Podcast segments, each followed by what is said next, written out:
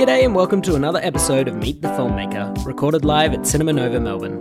Today we have a meeting of great minds where author and refugee advocate Christos Tsiolkas is talking with Eva Orner, the director of the new gripping Australian documentary Chasing Asylum. Let's have a listen now. I'm uh, Christos Tsiolkas, and uh, what I want to I want to begin by actually just saying a big thank you to Eva Orner for making this incredible film.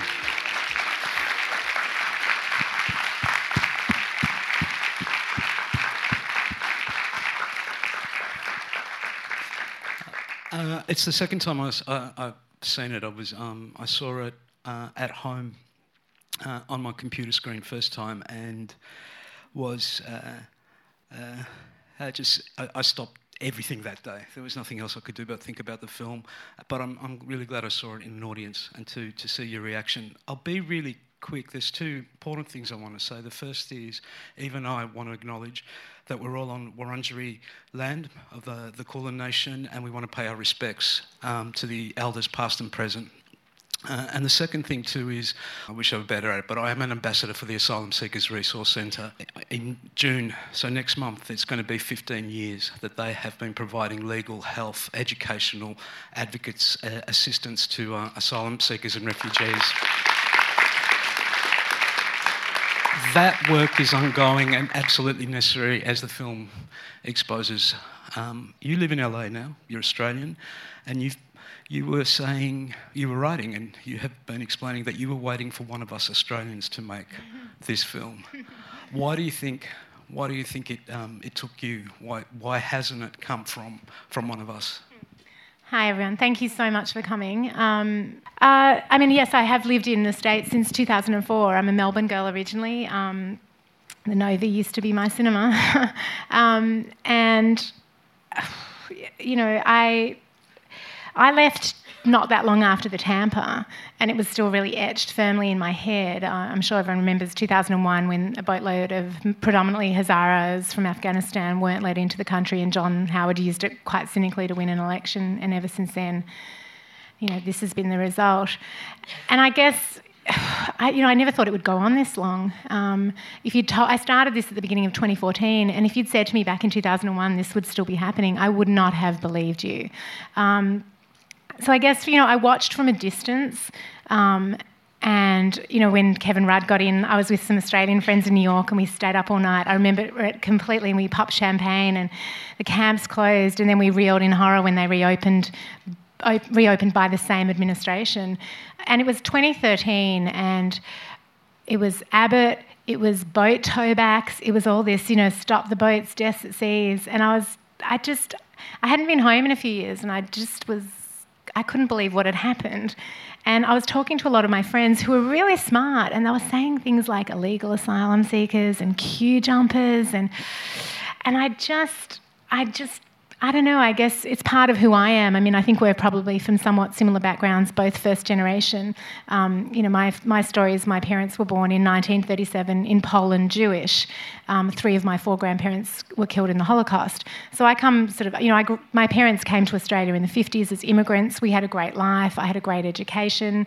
Um, you know, I knew I only knew what it was to live in a democracy and have choices and freedoms. And it just didn't sit. You know, um, no matter where I live in the world, I'm Australian and proudly Australian. And you're right, I was waiting for someone to make the film. And part of what I wanted to do was I wanted to clear up a lot of misconceptions because it's a complicated issue. And I thought I could probably maybe do it in a film.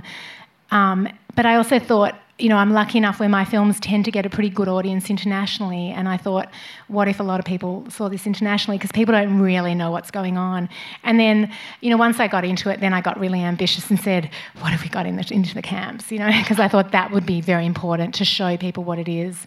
So, you know, it was a whole combination of things. Um, and, and that whole thing about me living in America, you know, I've spent four weeks at home in the last two years. So it's definitely been a big commitment. But um, you know, I'm here and I'm traveling around the country and trying to force people to see it. uh, one of them, I mean, the, I remember that first time I, saw the film. Uh, one of the uh, the real insights for me of chasing asylum, and uh, one of the shocks, and why should it be a shock, is how our government and our successive governments have kept uh, information from us, mm. how they have made it almost impossible to get information about what is happening in the camps in uh, Nauru and Manus Island.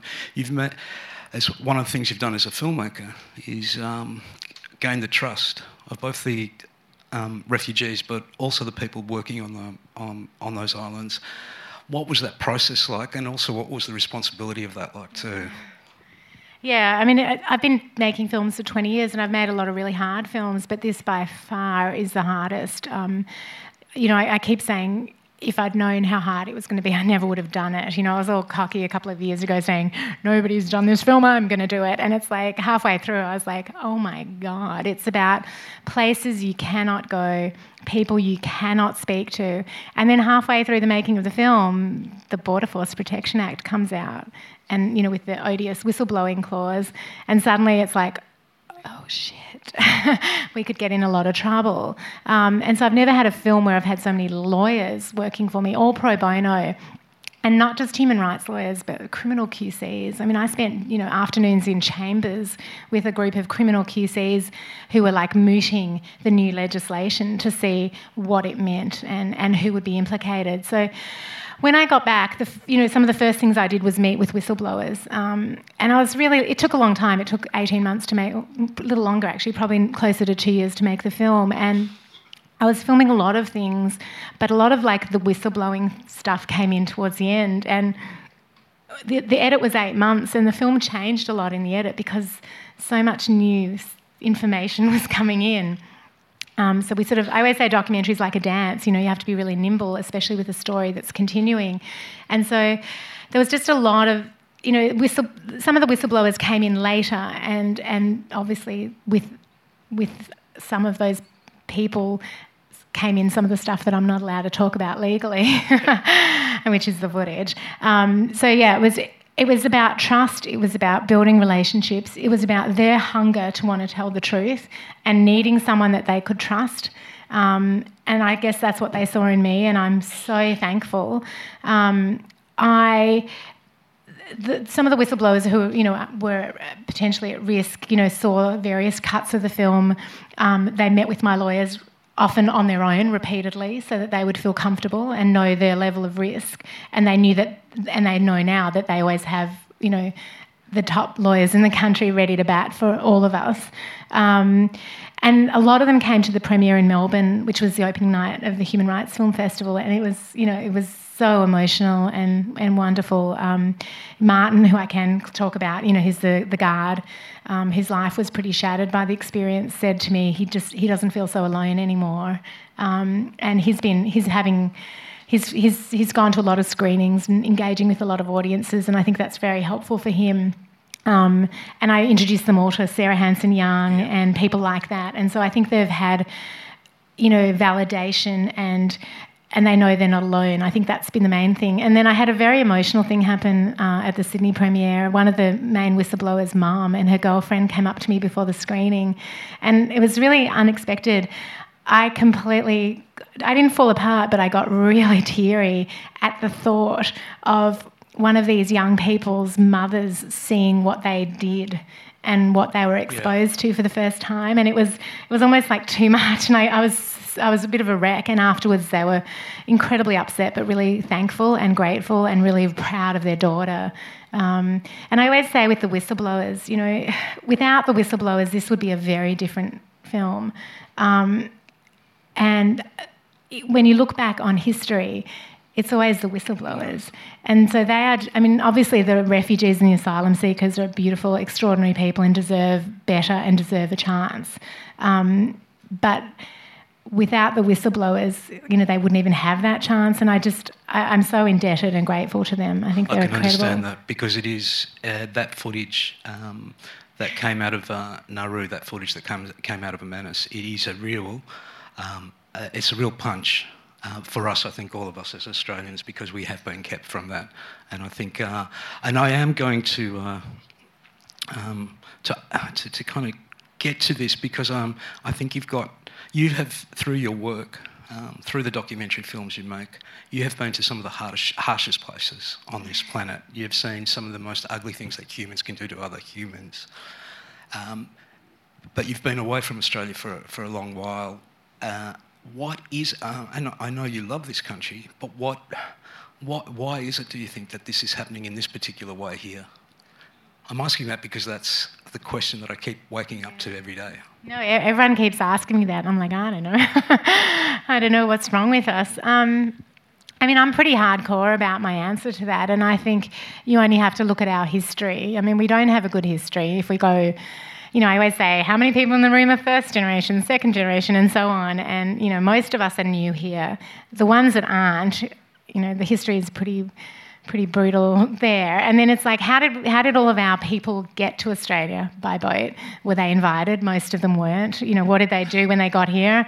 Well, the early ones killed all the Indigenous people, and you know, I mean, it's it's this really weird thing where we have this incredible sense of ownership of this land that we haven't had for very long. You know, I'm lucky to be here. I'm first generation. I, look, um, I've got to tell you this because you you know reading your book and you're talking about your your heritage and you know that these questions are really important for you because of what your parents and grandparents, what your family went through. But I, a few months ago, I was driving with my mum and my partner, and we were going through Gippsland and just those wide open roads, and she leaned across and just said, "There's so much space here, Christos. what are we scared of?" And I'm not. I just think that that recognition of uh, our fortune um, that we um, and yeah. knowing where people have come from, I think, does dictate a way you, you, you, you, try and understand the issues that we've just seen on the, on the screen. Yeah. Uh, uh, the, the young woman um, who so poignantly um, talked about the suffering of the, um, the people she was working with, she used the word shame yeah. about being. And two weeks ago, um, when the young man Omid set himself alight and died, um, I was, and it happened to be Orthodox Easter. And it's a long time since I've been religious, but I couldn't help but think of uh, what it meant uh, to suffer.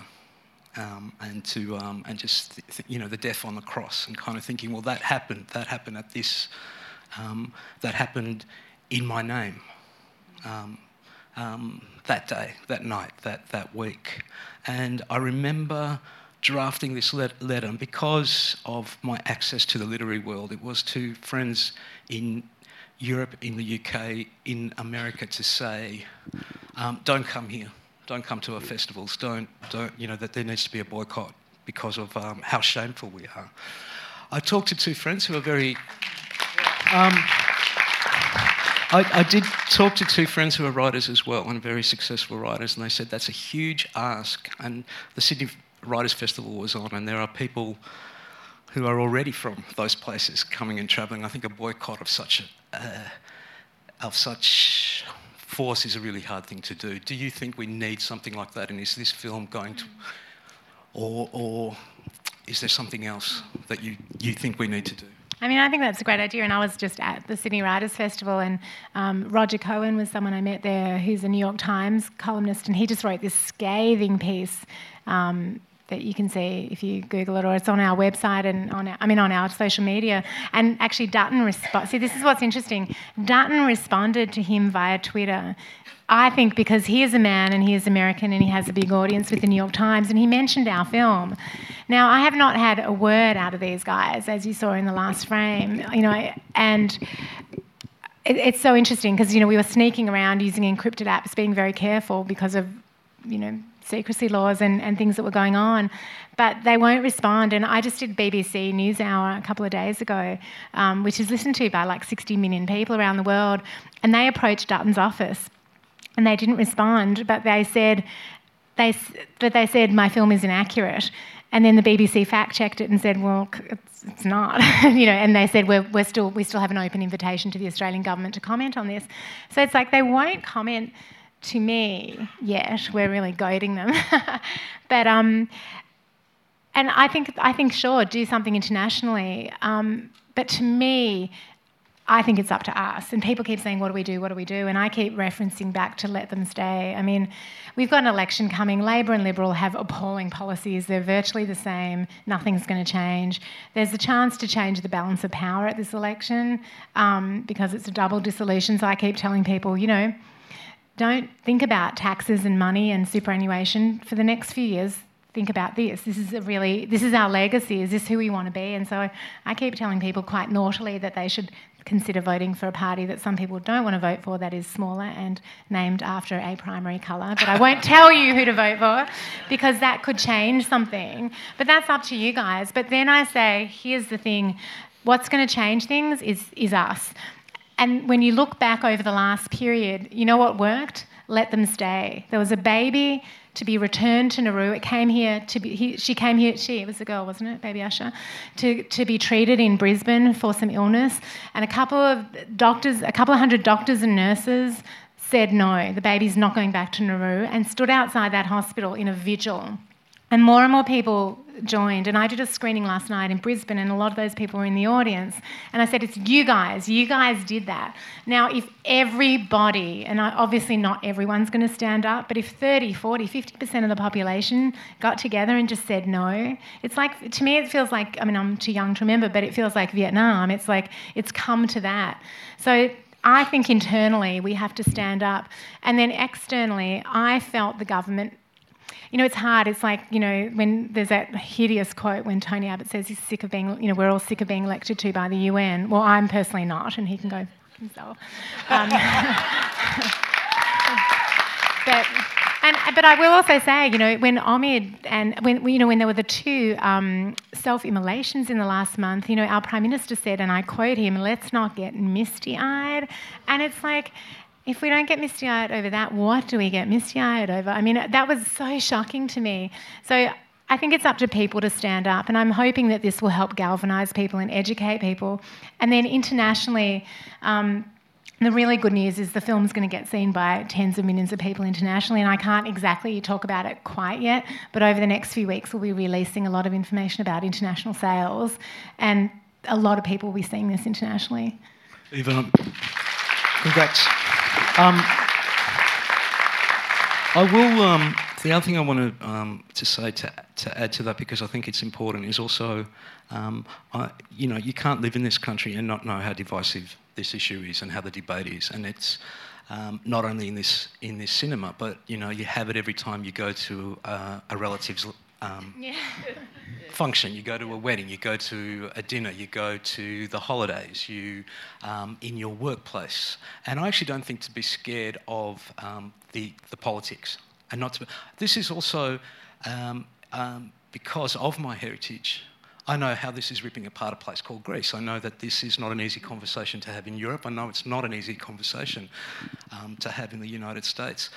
That and I don't think we should need to be scared of that conversation, and I don't think we need to be righteous about that conversation. We really need to have it about what the fact is that we have 60 million plus people who are displaced in the world, how we're going to deal with it as a planet.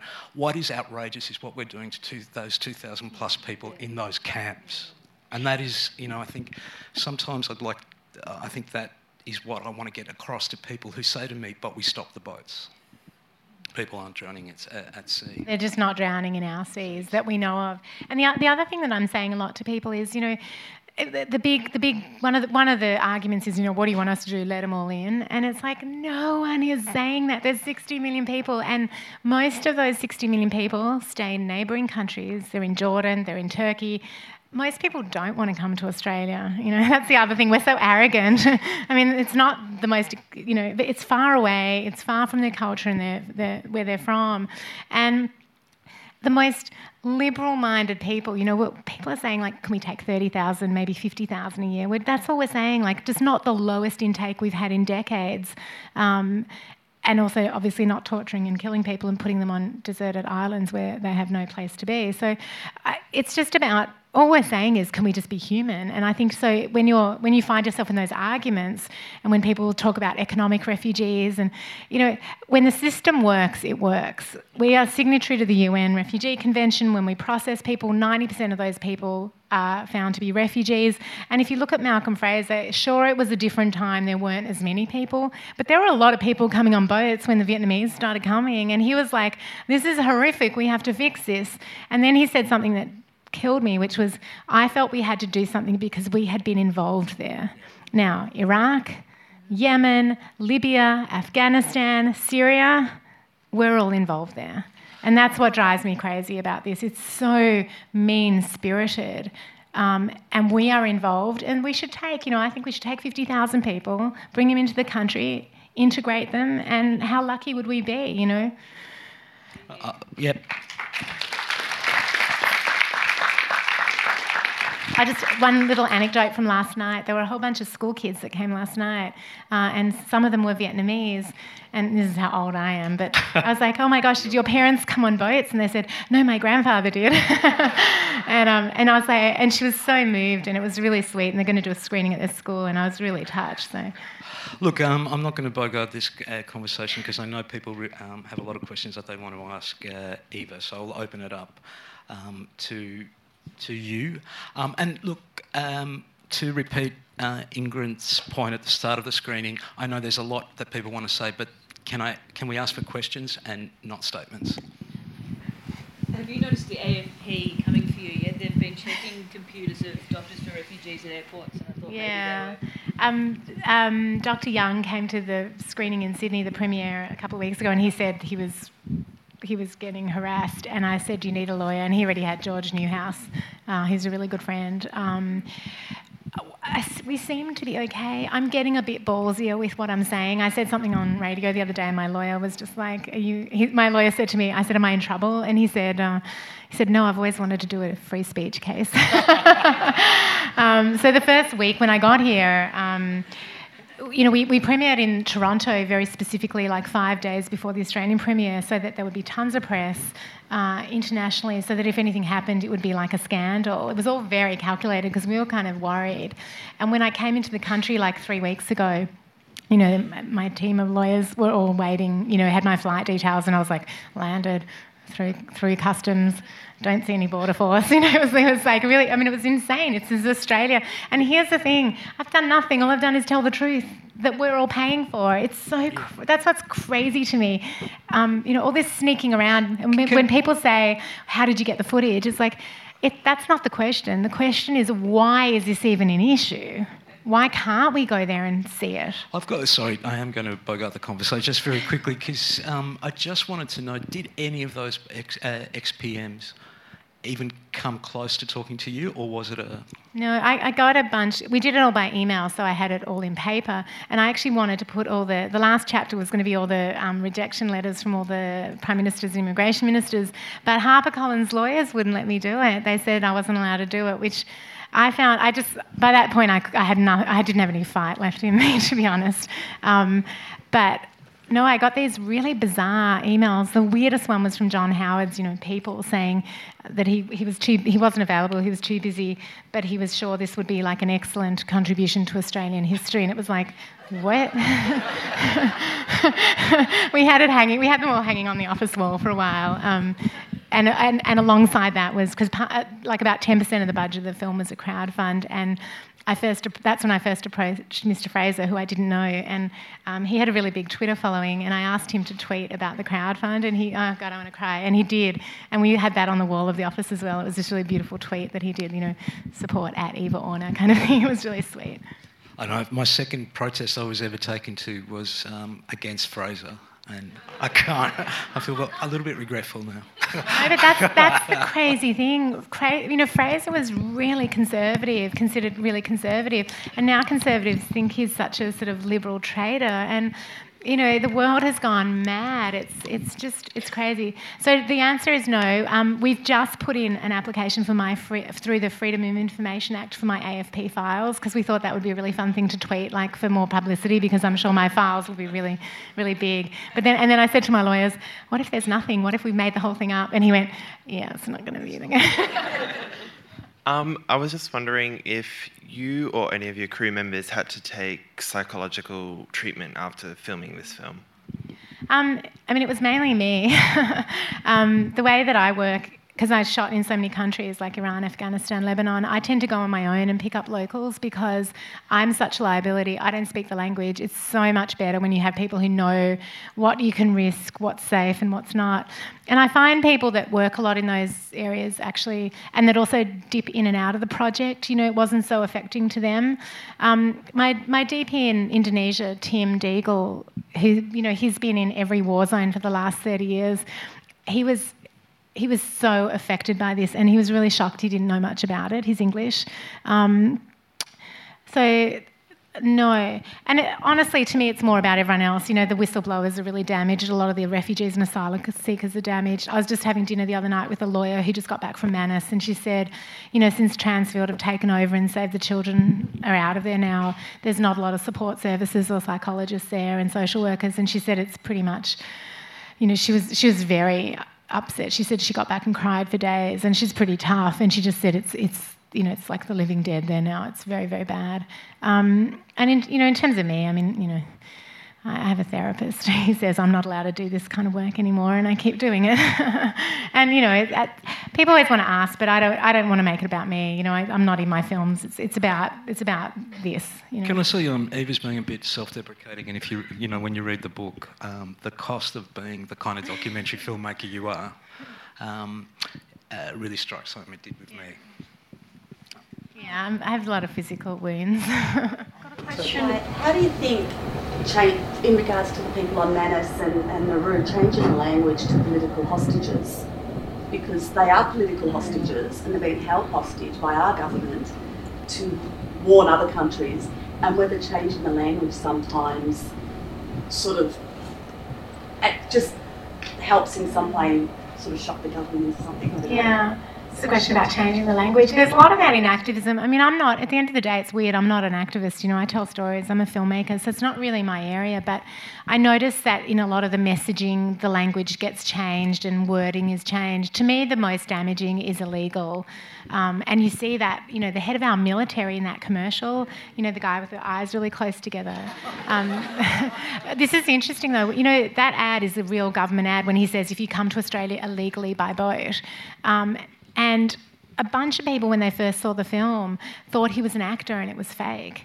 And I was like, no, that's that's our commander. You know, that's and I, guess it's up to journalists and to people every time you see that word to say, no, no, that's actually erroneous. That's you're wrong.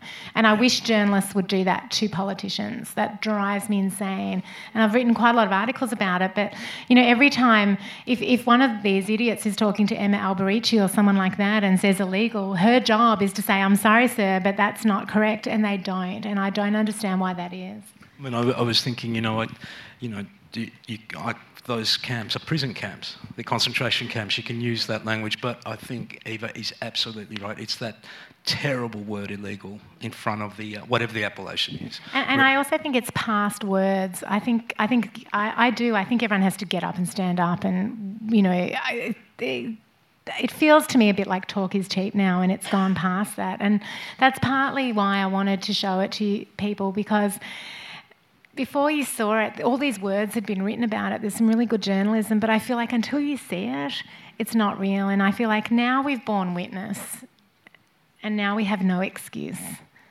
You I know? think I think that um, that act of bearing witness. I was thinking about it um, uh, about your film that uh, what is it that a, uh, a, terrific documentary does, and so often it is that it does bear witness, and that's that's why I think I could feel it in the auditorium, and that's what I felt from when I saw it and when I saw it again is that my eyes were opened to a, to a horror that has been done in our name, and that we are all equally responsible for in the sense that we can do something about it, uh, even if it begins by having that argument across the dinner table. And just get everyone to see it. I mean, it's so hard getting people into a cinema. The issue here is, you know, ABC and SBS are government-owned stations. Um, I also feel like this film warrants people getting together, sitting in the dark, not looking at their phones for 96 minutes. So, you know, we are having a tremendous response. I mean, every screening has been full, but it's going to it's going to wind down and i can't be at every screening and you know it's going to wind down. And so we've got this mechanism in place. Um, i don't know if you all know about hosting a screening. You can do it yourself. And they're springing up all over the country. There's like 30 of them all over the place in cities in rural areas. And so i'm saying to every audience that i'm at you know five ten people commit now to hosting a screening. And that's that's activism. Because if you if everyone if in every screening, five screening, five people host a screening, and then in that screening, five people host a screening, there will be thousands of screenings, and people who aren't activists or who aren't sympathetic will come across this, and that's how it will spread. So I'm really pushing that, and I'm, I'm not trying to do a sales pitch. I'm just letting you know it's just on our website, chasingasylum.com.au. You click on Take Action, you click on Host a Screening. If you, it's really simple. Everything's done for you, and if you can't, there's a contact as well. It's also so, a really excellent uh, website for resources about what you can do to get active and um, and change the situation as well. We just stole everything from the ASRC's website. I'm sure they were happy with that. Hi, Eva. Thank you. Um, I read uh, that the original working title for this film was uh, Bloody Un-Australian. Uh, I'm curious as to why you didn't go with that title because it seems uh, very apt. Um, so, quite a few people have asked. It's nice that people liked the title.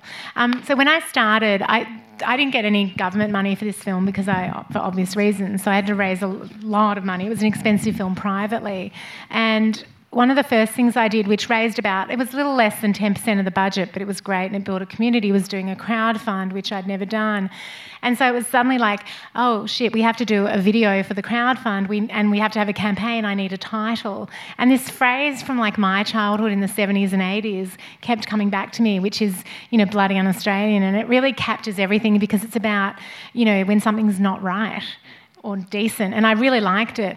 But my sales agents who are selling the film internationally, which is also really important, were pretty horrified by the title. And they love me, but they were like, yeah, no one's going to buy this. No one's going to watch this. So it was actually really just a practical thing. And um, and I think Chasing Asylums, I'm really, I really like it. And actually, my distributor, you know, Rob, recently said he really liked the title because what I like about it is, you know, the, the main sort of recurring image in the film is that incredible footage of the boat, and it's sort of like these people, no matter, you know, they could be coming to Australia, they could be coming to Europe, they, they're just, no matter what we do, that tide of people is not going to stop. And I kind of like that, you know, they are chasing this this thing. So, you know. I think that's the point to keep making by introducing people to this film, and it's the point to make um, internationally that this is what's occurring in these detention centres is the actual obscenity. I just want to thank Eva for her patience. I want to thank Eva for her art. I want to thank her for her commitment and uh, for, for making this film. Thank you so very much. Oyster screening. Well, that was Christos Tsiolkas and Eva Orner talking about the film Chasing Asylum, out now at Cinema Nova. We hope you enjoyed this podcast, recorded and edited by Patrick Bridges. Special thanks to Cinema Nova and Cinema Plus Films.